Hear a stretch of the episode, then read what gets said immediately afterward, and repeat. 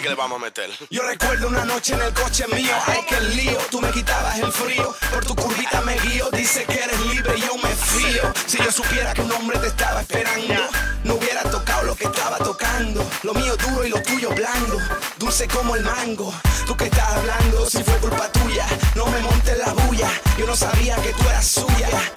Cuando llegó la patrulla, señora gente me puso caliente, yo no soy culpable ni soy indecente. Pregunte a la gente. She's moving like a rock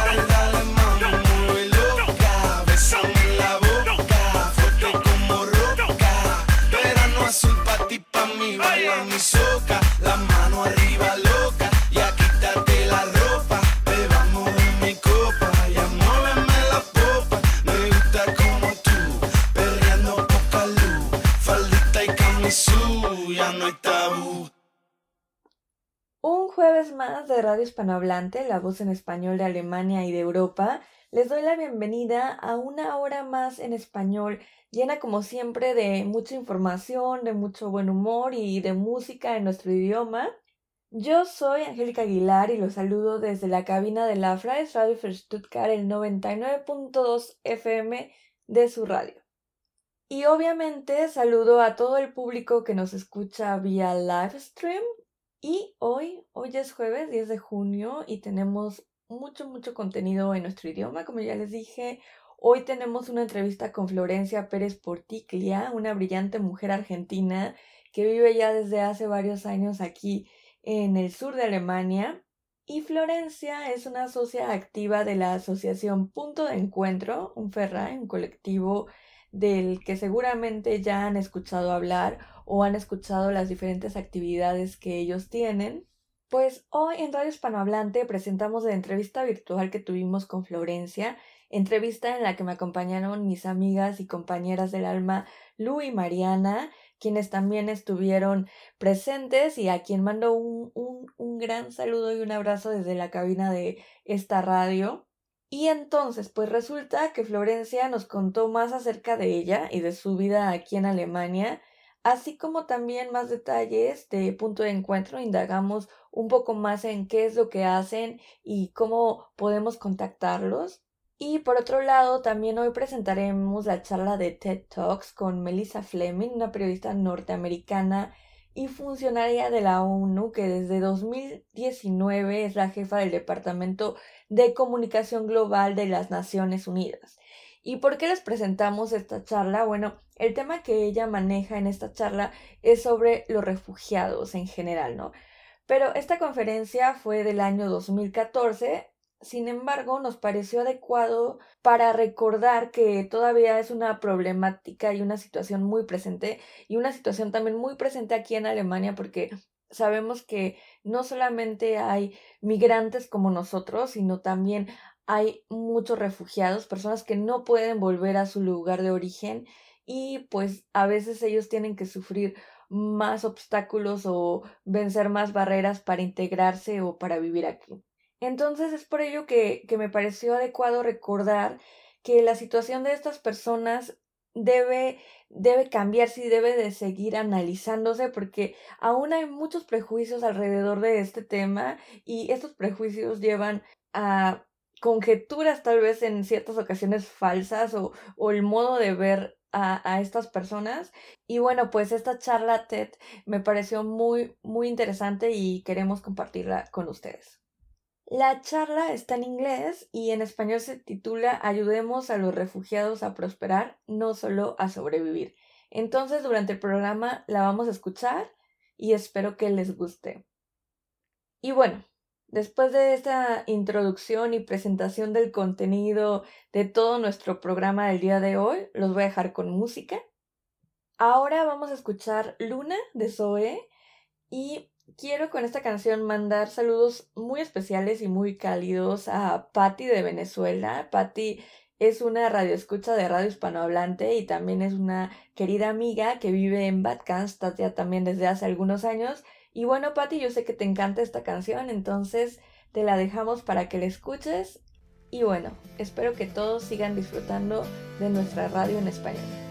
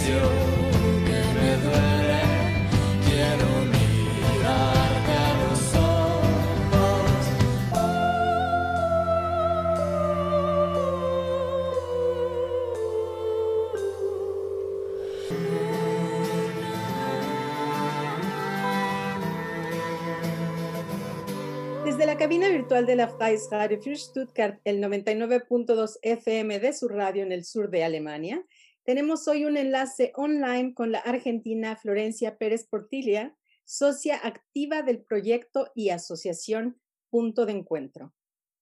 Hola, ¿qué tal, Lucero? ¿Cómo estás? Muy bien, gracias. Bienvenida, Florencia. Gracias. Gracias por la invitación. Florencia, muchas gracias por tu tiempo y te damos la bienvenida a Radio Hispanohablante y pues vamos a comenzar la entrevista. Muy bien. Queremos empezar esta entrevista preguntándote más sobre vos y de cómo fue que llegaste a Alemania. Bueno, yo vine a fines del 2004 em, para hacer una práctica en el canal de televisión Südwest Rundfunk. Em, bueno, yo estudié producción de cine y televisión en Argentina, en Buenos Aires, y mm, bueno, como yo fui a una escuela que hablaba en alemán, em, o sea, eh, se hablaba alemán en la escuela y mm, y ya estaba un poquito de, estaba un poquito cansada, necesitaba hacer otras cosas, este, vivir de esto en Argentina es muy, muy difícil, muy complicado, o sea, todos los proyectos que yo tenían eran todos a ver si sale o ad honorem, y bueno, yo ya tenía 28 años y dije, de algo tengo que vivir, no puedo, o sea, trabajaba y eh, lo, de, lo de la producción lo hacía fuera de hora, digamos, los fines de semana y por las noches, pero no me daba de comer, este, entonces decidí mm, em, conseguir un práctico y la verdad que llegué a Stuttgart porque era el único práctico que me pagaban. O sea, yo pedí mucho en, en Múnich, que hay muchas productoras de cine, y ahí todos con los brazos abiertos, en Colonia también, venite a trabajar, pero nadie, nadie te pagaba un práctico, ni siquiera los viáticos, nada. Y bueno, ya sabemos que venirse para estar seis meses sin que te paguen un centavo eh, era imposible, eh, cómo iba a vivir. Em, y bueno, en Südwestrundfunk, que es un canal estatal, ahí me pagaban el práctico, que era muy poco, pero bueno, me pagaban eh, y con lo poquito que me daban me alcanzaba para alquilarme una habitación y, y, y, bueno, y poder comer, así que acepté ese práctico aquí en Stuttgart. Y después de esa llegada, entonces, ¿cómo ha sido tu desarrollo e integración aquí en Alemania? Bueno, voy a decir que al principio yo me integré bastante, eh, me integré bastante rápido. Eh, de todas maneras fue un choque para mí, porque yo llegué eh, después de trabajar en, en, Buenos Aires, que los ritmos eh, son mucho más rápidos, y llegué aquí en ese momento, a fin del 2004, a Alemania, y aquí, eh, bueno, el canal de televisión es un canal estatal, entonces es todo muy tranquilo, muy tranquilo. Y yo al principio estaba bastante desesperada, decía, bueno, esto no es lo mío, porque acá se tomaban todo su tiempo, bueno, muy, muy ritmo municipal, o sea, muy empleados municipales, ¿no? Como conocemos nosotras, empleados estatales, tranquilos, este, mm, o sea, para cada proyecto, en esa época, hoy en día no sé bien cómo es, pero en esa época por cada proyecto se tomaban meses, como en Argentina un proyecto es de una semana para la otra, y había que trabajar 24 horas acá, bueno, como sabemos un poco, venían a las 9, a las 4 se iban, y yo decía, pero no terminamos, no, si hay tiempo, hay que entregarlo en dos meses. Este, entonces al principio eso me costó, y yo decía, esto no es para mí, porque no era suficiente. Pero bueno, me adapté enseguida, o sea, eh, acá había un, un Stammtisch de hispanohablante que sigue estando en el, en el Forum 3. Y bueno, y ahí conocí gente enseguida, eh, justo en esa época era el momento que muchos venían a trabajar, así que todos los, todos los que veníamos a trabajar nos juntábamos ahí, que hablábamos español, tanto alemanes como latinos, o sea, eh, había que saber hablar español, esa era la única condición. Y la verdad que ahí me hice muchísimos amigos y ahí conocí a mi marido, mi actual marido. Y bueno, empezamos una relación y bueno, eh, al principio era algo, eh, digamos, que no veía futuro porque yo me quedaba un año a hacer mi práctico y después me volvía. Este, pero bueno, la relación empezó a tomar forma, empezó a tomar forma, empezó a tomar forma. Yo me volví a Argentina, terminé mi práctico y me volví. Y bueno, y la situación ahí estaba bastante mala. Eh, tampoco conseguía trabajo de lo mío y yo extrañaba a mi, mi novio que me había hecho en Europa. Y bueno, un día me puse a buscar trabajo en Argentina, dije a ver si encuentro otro trabajo eh, estando en Argentina y lo encontré, o sea, el primer lugar que me postulé lo encontré y bueno, me vine, me volví y me vine aquí y bueno, y, y aquí estoy. ¿Nos puedes contar un poco más de tu actual trabajo, por favor? Bueno, eh, cuando yo vine, o sea, yo dejé de trabajar en el tema de lo que es cine y televisión, dejé de trabajar en ese ámbito, dejé de trabajar en ese rubro, este, porque cuando eh, en Argentina encontré un trabajo en una empresa de trabajar de asistente, eh, tanto en, Latinoamérica como en España, y bueno, lo, obtuve muy, muy rápido, como dije, mandé mi solicitud y enseguida me dieron el puesto de trabajo, bueno, un, una empresa industrial, y enseguida quedé embarazada, este, así que terminé mi año de trabajo, o sea, también trabajé un año ahí, y bueno, y quedé embarazada y después nosotros nos fuimos a vivir tres años a Inglaterra, este, aprovechando que mi bebé era chiquito y teníamos ganas de vivir en otro lugar, Eh, y bueno, nos fuimos tres años a Inglaterra y cuando volví, ya con dos hijos, no con uno, con dos, eh, empecé a trabajar en una empresa de, de catering, o sea, una empresa de, a nivel alimenticio, una empresa que empezaba nueva, muy cerca de mi casa.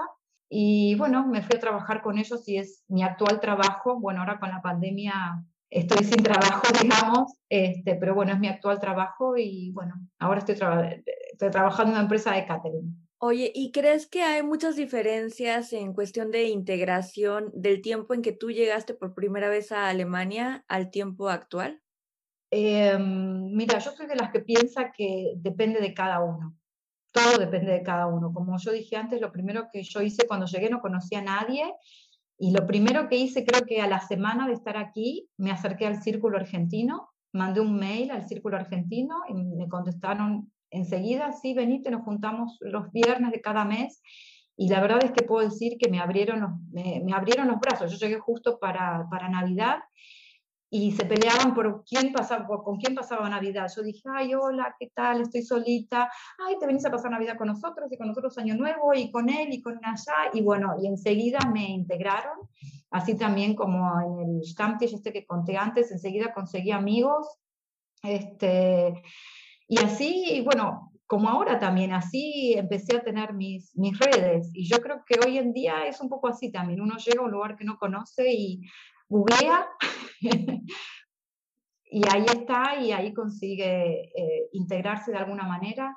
Y bueno, después cuando volvimos de Inglaterra, que ya tenía mis chicos, me acerqué enseguida al Jardín de Infantes, este, enseguida dije, bueno, ¿qué puedo ayudar? Fui de la comisión directiva del Jardín de Infantes de mi hijo, este, enseguida intenté integrarme con, con, las otras madres, que bueno, en ese caso yo tenía dos hijos chiquitos, o sea que ese iba a ser mi ámbito. Eh, enseguida me integré con las otras madres y las invité a una, la invité a casa, otra me invitó y así uno va haciendo relaciones. Y creo que hoy en día, no sé cómo serán eh, las, las personas que vienen ahora nuevas, pero yo creo que siempre depende de cada uno y, y bueno, y el Internet ayuda, lo que uno pone, ahí está. A veces, por eso a veces un poco me sorprendo cuando encuentro a alguien y dice, ay, que estoy solo y que no conozco a nadie, ¿qué puedo hacer? Y, Pone grupo venezolano, grupo mexicano y te van a aparecer, pero una lista así. Y, no sé, el otro día me encontré con una chica que dijo, ay, yo cuando llegué estaba tan mal y a mí me gustaba hacer eh, escalar y me metí en el Deutsche, eh, Deutsche Alpenverein y a la semana ya tenía tantas citas que, que era increíble. O sea, si uno, esto todo depende de cada uno.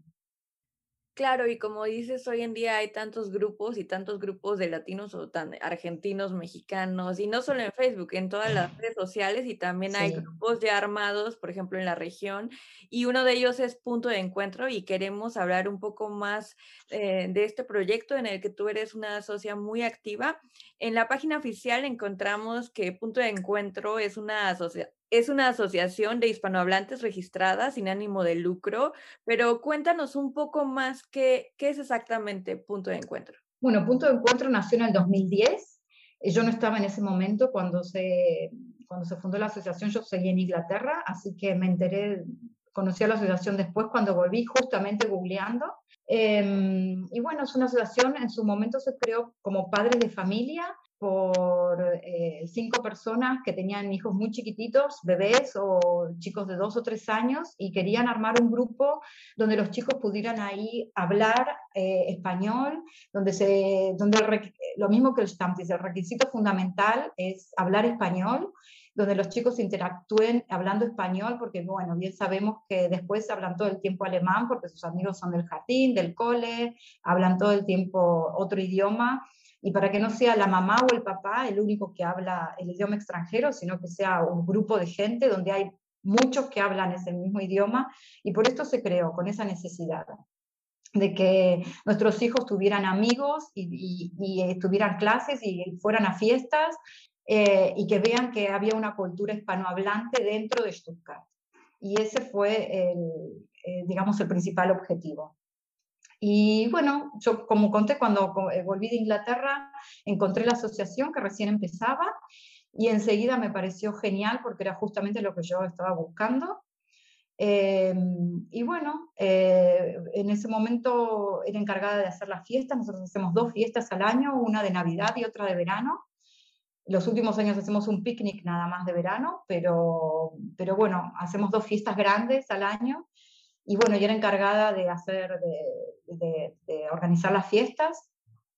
Y, y, bueno, se creó un grupo maravilloso. En este momento somos más de 100 familias, o sea, hay más de 100 familias asociadas y los objetivos, los objetivos siguen siendo lo mismo. Eh, crear un grupo hispanohablante para que las familias eh, interactúen entre ellas y, bueno, sobre todo como para los niños, pero bueno, en este momento no solo para los, niños, sino también para los adultos, eh, crear un, grupo donde se hable, bueno, donde el requisito sea eh, español y bueno, y que tengamos todos eh, las mismas inquietudes y, bueno, ya se sabe, a veces eh, la cultura es un poco diferente que en Alemania y siempre uno necesita como las mismas raíces, ¿no? Gente con las mismas raíces, la misma cultura, digamos, con, con, los mismos objetos, un poco las, los puntos de vista parecidos, ¿no? De, la misma forma de ver las cosas y pues como familias es eh, claro el, el, para qué se reúnen, ¿no? En el punto de encuentro, pero en cuanto a los hombres, a las mujeres, ¿qué actividades se, se realizan con los adultos? Con los adultos organizamos mucho, hace todo una vez por mes organizamos este, charlas, ¿sí? Como workshops. Eh, muchos dimos mucho de inteligencia emocional, dimos mucho de bilingüismo en su momento, al principio de todo, cuando empezó la asociación.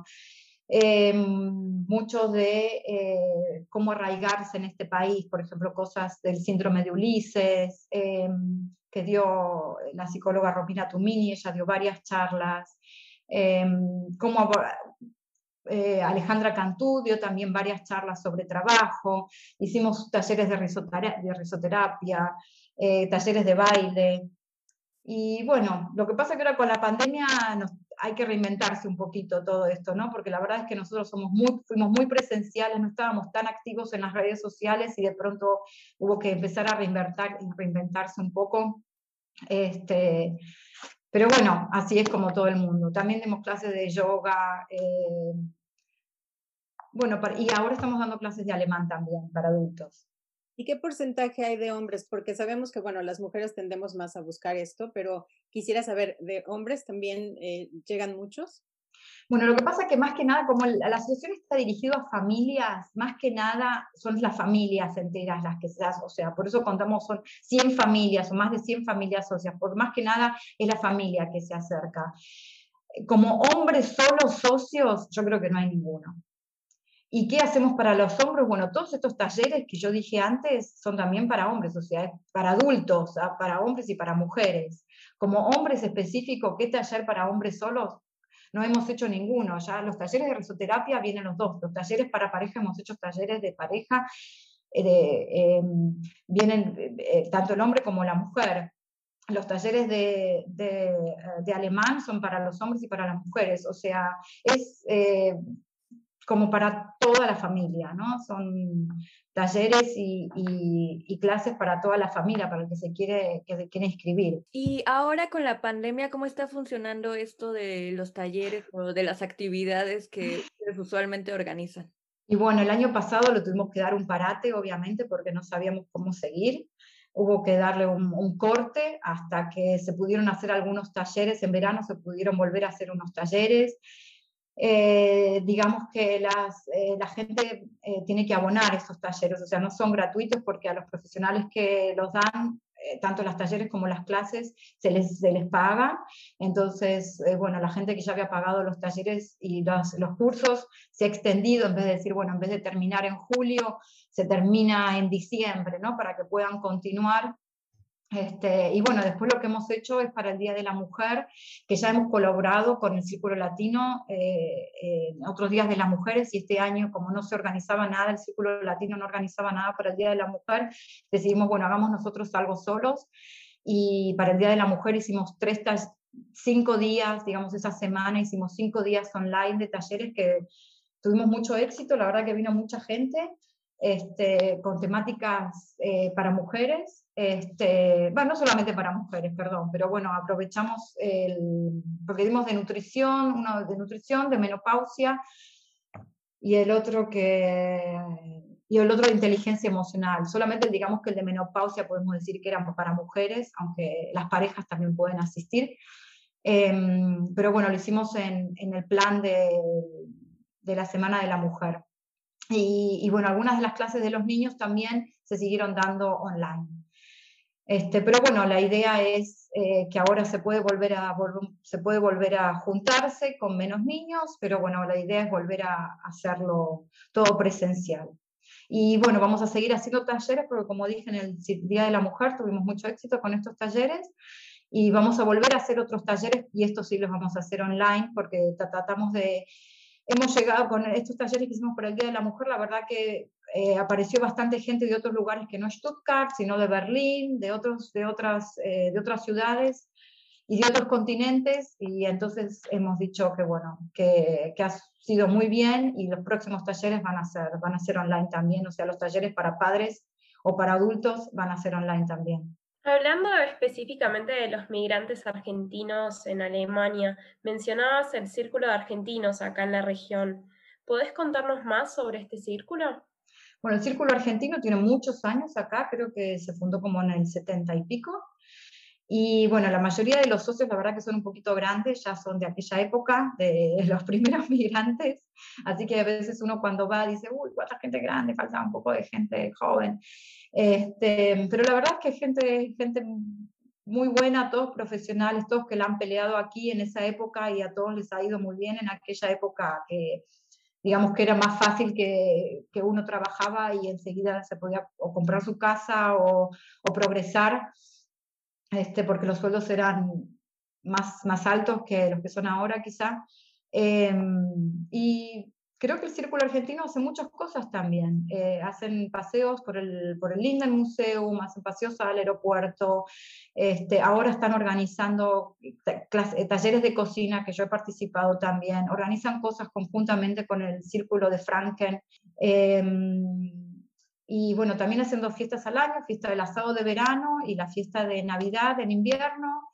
Eh, claro, son, no son tantos socios, quizá como un punto de encuentro, eh, porque son solamente para los argentinos, pero bueno, lo con lo que tiene mucho éxito es con su coro, tienen un coro eh, que está dirigido por Cecilia Fontaine y por Matías Focchio, que son bastante conocidos acá en Stuttgart porque hacen muchas cosas culturales, y ellos lo dirigen y bueno, lo dirigen a través del Círculo Argentino, o sea que cualquiera que quiere ser parte del, del coro tiene que ser miembro del Círculo Argentino y con eso el Círculo Argentino se levantó un poquito y bueno, este coro tiene bastantes miembros, no sé cuántos en realidad porque yo no formo parte de ese coro, pero, pero bueno, hay también, no son solo argentinos, hay españoles, hay alemanes que hablan español y tienen bastante éxito también. Y es un coro muy bueno, lo recomiendo.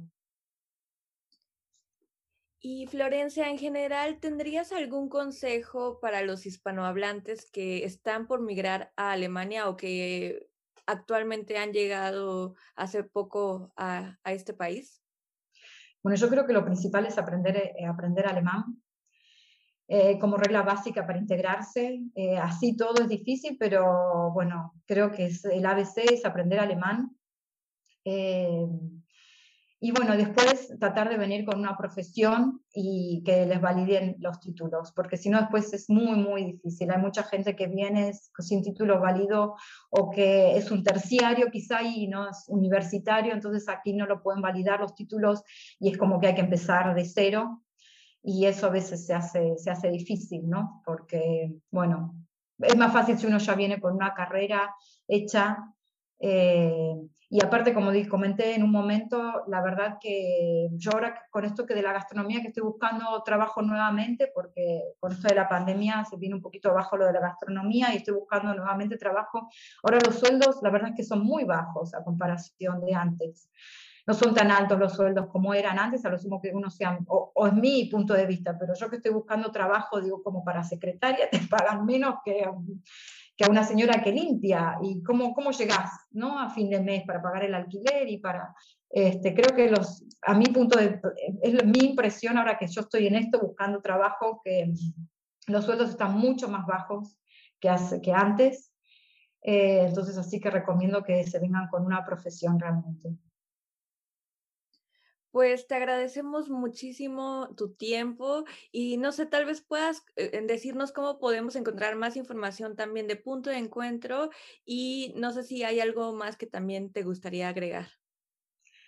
Em, ¿Qué me gustaría agregar? Eh, bueno, con respecto a punto de encuentro, el que quiere que se mete en la web, a veces es difícil porque uno se mete y dice que no lo encuentra o te viene en la página en alemán y en la página en alemán no tenemos muchas cosas, hay que ponerse en la parte que dice español. Pero cualquier inquietud, cualquier cosa, uno puede mandar un email y enseguida Natalia, que es ahora la presidenta y la que está llevando todo, responde. Y, bueno, y, si quiero dejar un mensaje es que yo sé que es difícil, es difícil integrarse, es difícil, uno siempre tiene ese sentimiento de desarraigo. A algunos les pasa antes, otros en el medio y otros después, como a mí. Este, que yo enseguida me integré, enseguida tuve mis hijos, enseguida yo me sentía aquí una diosa latinoamericana. Y ahora que pasaron muchos años, ya es como que digo, bueno, ya está, ahora quiero ir con mis papás que están viejitos, quiero estar ahí para ayudarlos. Entonces, como que todo el famoso síndrome de Ulises que tanto se habla, en vez de pasarme al principio, a mí me pasa ahora, porque, porque bueno, ¿no? Porque uno quiere ayudar y está acá y no podés y ya los hijos están grandes, ya uno no te necesitan, ya no, no me necesitan tanto y donde me necesitan no estoy, entonces estás ahí como que uno eh, no se siente a gusto al final de cuentas. Este, pero bueno, que es un proceso largo. Eh, pero bueno, siempre ayuda eh, estar en contacto con, a mí en, este caso es estar en contacto con, con, gente hispanohablante, con el grupo que a uno le gusta. Si uno le gusta bailar, hay miles de grupos que, de baile, de peruanos, de bolivianos, de mexicanos, eh, o grupos, talleres literarios, o de música, o de teatro, que es en el que estoy yo, o, o la radio, o bueno, hay un montón, o ahora está la revista. Si uno quiere este, sentirse bien y no tener ese sentimiento de desarraigo y, y, bueno, ser feliz, digamos que, que, se puede conseguir. O sea, hay que luchar, es una lucha como, todo, como todos. En nuestros países también es, es difícil, también hay que lucharla, así que, este, bueno, no bajar los brazos y, y no desesperarse. Radio Hispanohablante, la voz en español de Alemania y de Europa. Sintoniza la frecuencia de la Freies Radio für Stuttgart, el 99.2 FM, o da clic en el live stream de nuestra web, freies-radio.de. Pasa una hora genial y alegre con nosotras, cada segundo jueves de mes, de 2 a 3 de la tarde. Más información en nuestra cuenta de Instagram, Radio Hispanohablante. Continuamos.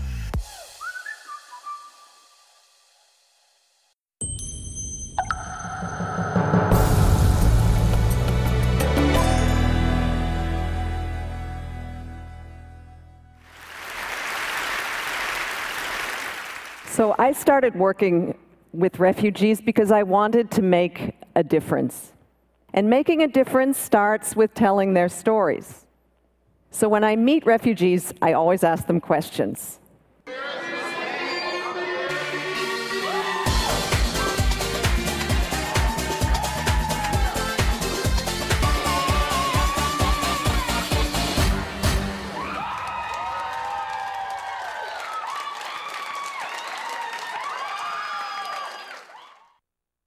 Regresamos a cabina y bueno, pues ya, ya se nos acabó el tiempo, como siempre se nos pasa muy muy rápido esta hora, pero quiero agradecerles que hayan llegado hasta aquí y nos hayan escuchado el día de hoy, un jueves más de Radio Hispanohablante. Y espero que la próxima semana nos sintonicen, como siempre, en la misma frecuencia, a la misma hora. Yo soy Angélica Aguilar y les mando un, un beso muy grande y espero que hoy disfruten este día tan lindo y deseo que tengan una tarde maravillosa aquí en Europa y por supuesto un lindo día en Latinoamérica. Radio Hispanohablante, la voz en español de Alemania y de Europa. Hasta la próxima.